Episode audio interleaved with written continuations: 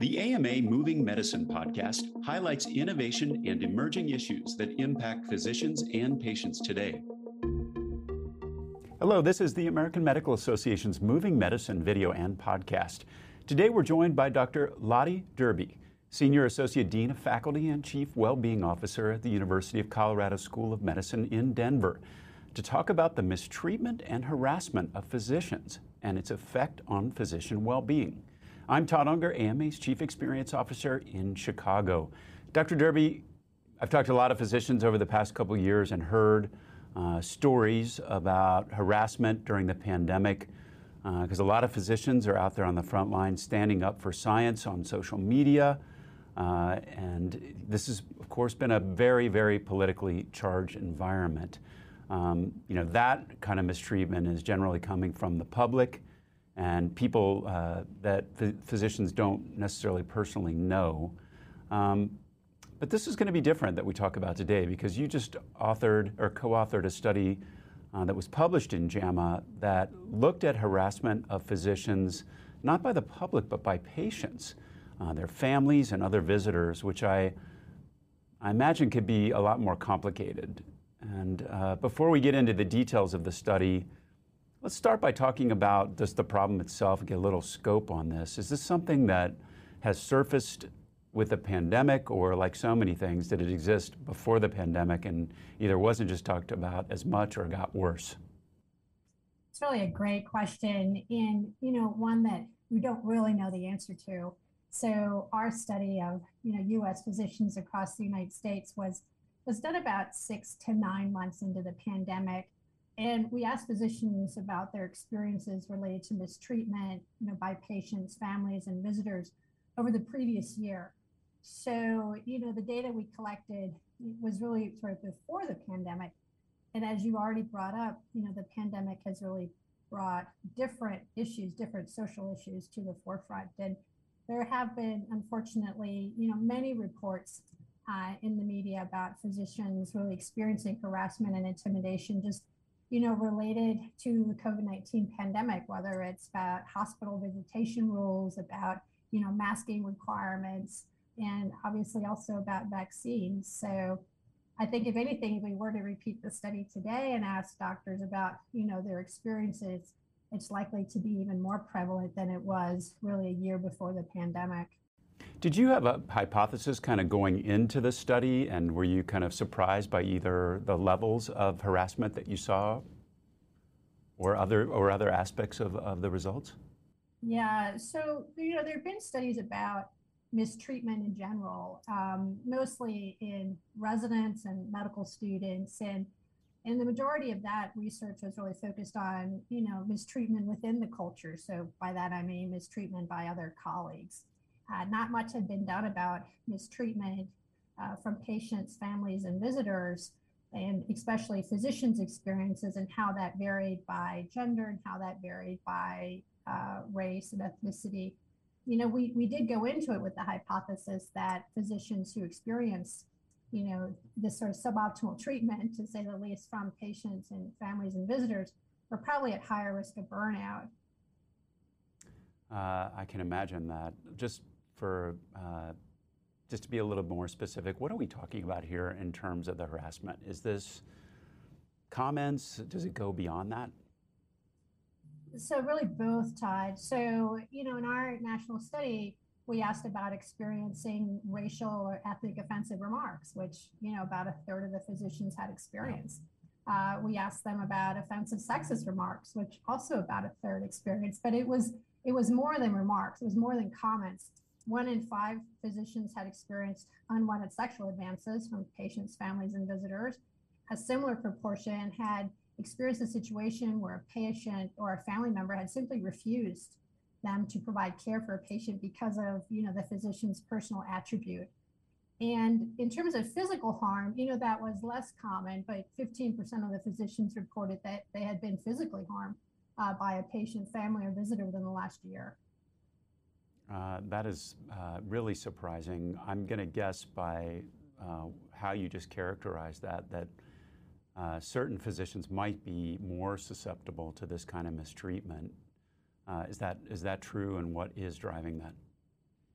Yeah, Todd, exactly as, as you'd expect, women physicians were more likely to experience mistreatment and harassment, really of, of all types, you know, um, that I already mentioned, as were racial and ethnic minority physicians. So, like, if you dive into some of the data, you know, about 30% of women physicians had experienced unwanted sexual advances from patients, families, or visitors, you know, in contrast to about 15% of men.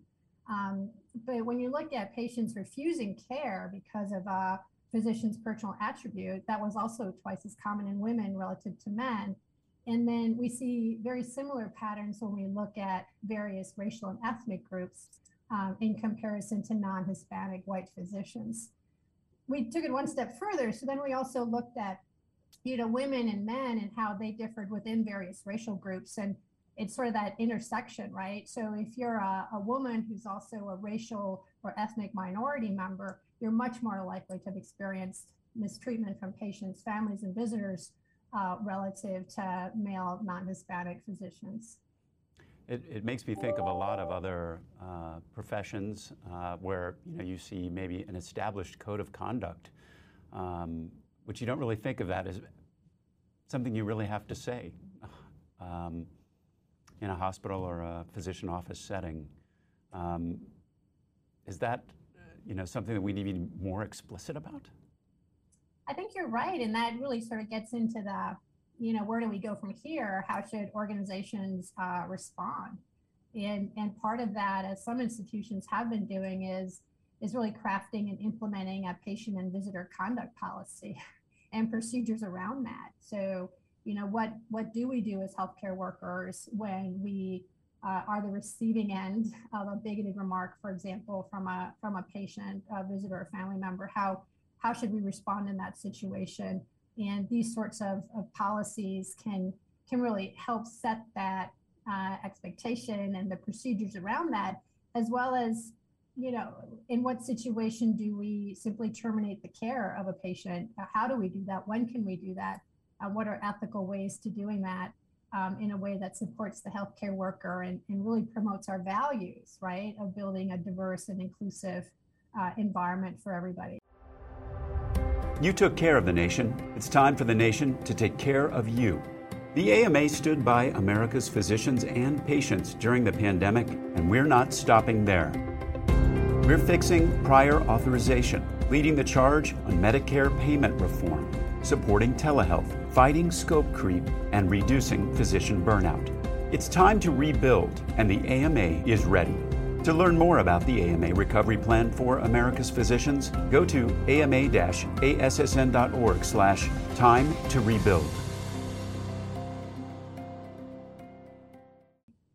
You know, back to your kind of the hypothesis and the question I asked about uh, the effect of the pandemic. We certainly know that burnout was a problem before the pandemic, and that the, pand- uh, the pandemic itself ushered in entirely new levels um, of that uh, of burnout. You know, you looked at the correlation between now this kind of harassment that we're talking about and burnout. What did you find? Yeah, so as we had hypothesized, you know, physicians who experience mistreatment and harassment at work, you know, that's obviously a work stressor. And physicians who've had these sorts of experiences, they were at higher risk for burnout.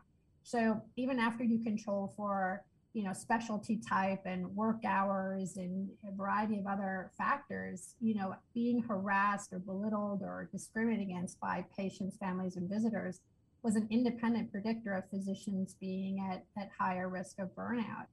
And the more often the physician had had these experiences, the higher their risk of burnout. So you know, if you if you've had it sort of rarely, it increased your risk of burnout by about 20 some percent. But if you'd had these sorts of mistreatment experiences often, it you know it increased your odds of burnout by up to 120 percent. So really staggering uh, impact on people's sense of professional well-being.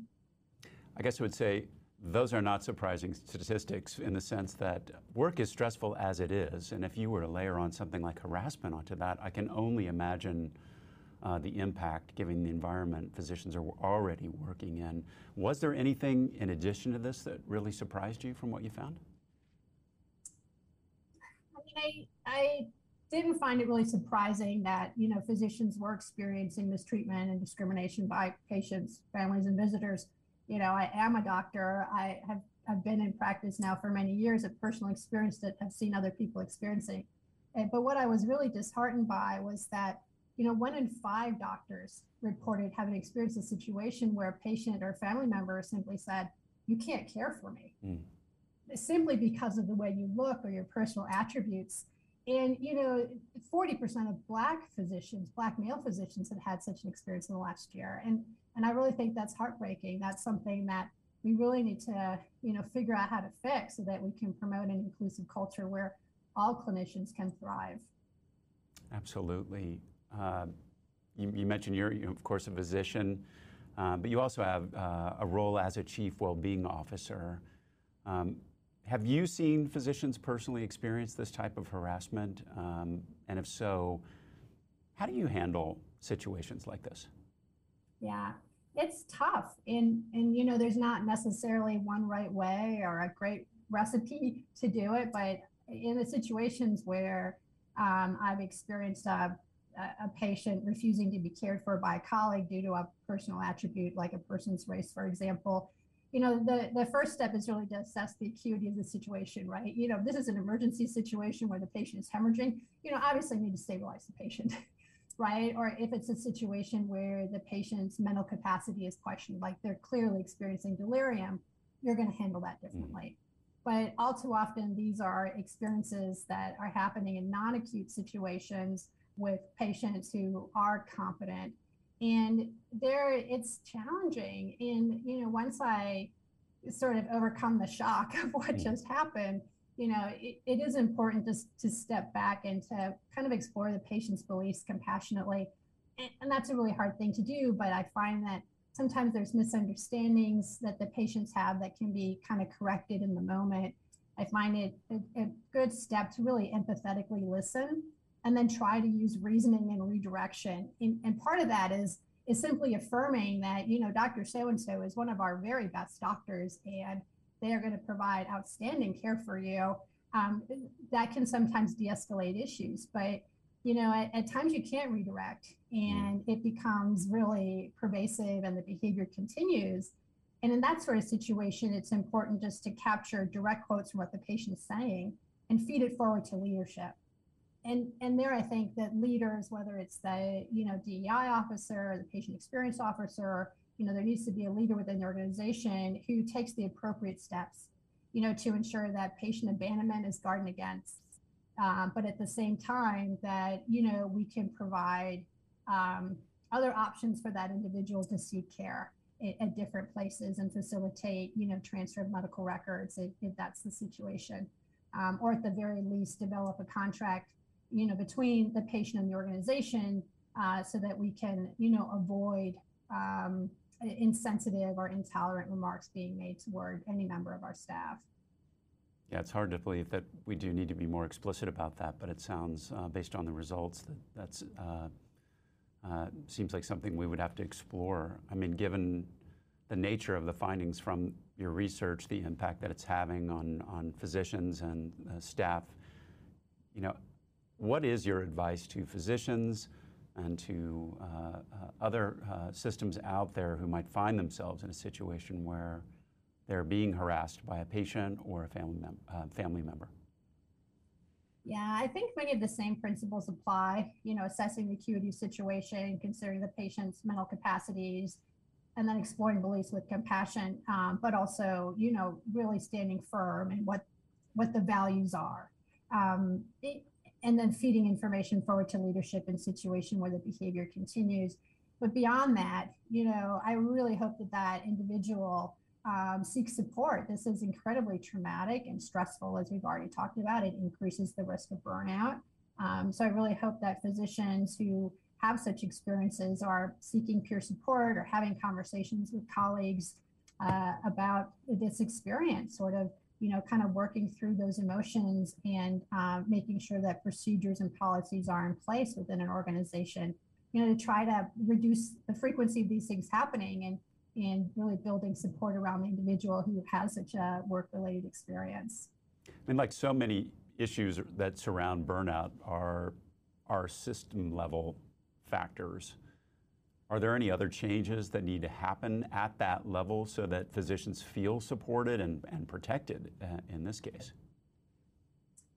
Yeah, it really needs to be a, you know, a coordinated strategy. So, for example, a physician might be reluctant to say something because they are then worried about what might happen from a patient experience perspective, right? So, you know, there needs to be a coordinated strategy between operational leaders, security leaders, people in the occupational workspace, um, chief diversity officers, as we already talked about, you know, chief well-being officers. Some organizations also have workplace violence leaders, and I really think, you know, getting these individuals together to say, okay, what are some strategies that we can roll out within our organizations to to really reduce the frequency of, of these sorts of experiencing happening to our staff and, and building support systems um, when they do happen to mitigate their impact. And, and that really takes collaboration you know, across these multiple different groups within an organization.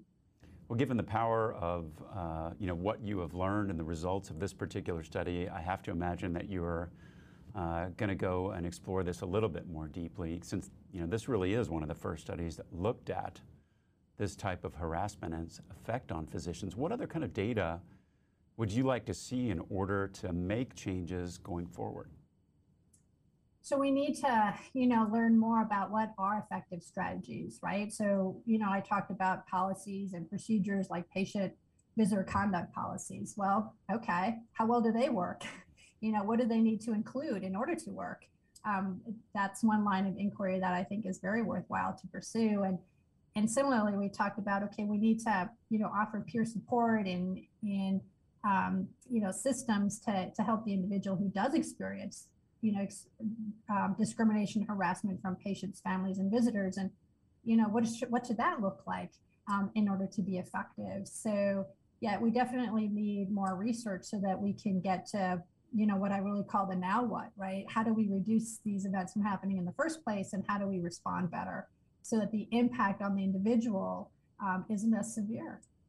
Well, Dr. Dyrbye, thank you so much for uh, shedding light on this uh, really important topic um, and for all the work that you're continuing to do to support physician well-being. That's it for today's Moving Medicine episode. We'll be back soon uh, with another segment. You can find all our videos and podcasts at ama-assn.org slash podcasts. Thanks for joining us today, and please take care. This has been Moving Medicine, a podcast by the American Medical Association. Subscribe to other great AMA podcasts available wherever you listen to yours, or visit ama-assn.org slash podcasts. I'm Todd Unger, and this is Moving Medicine.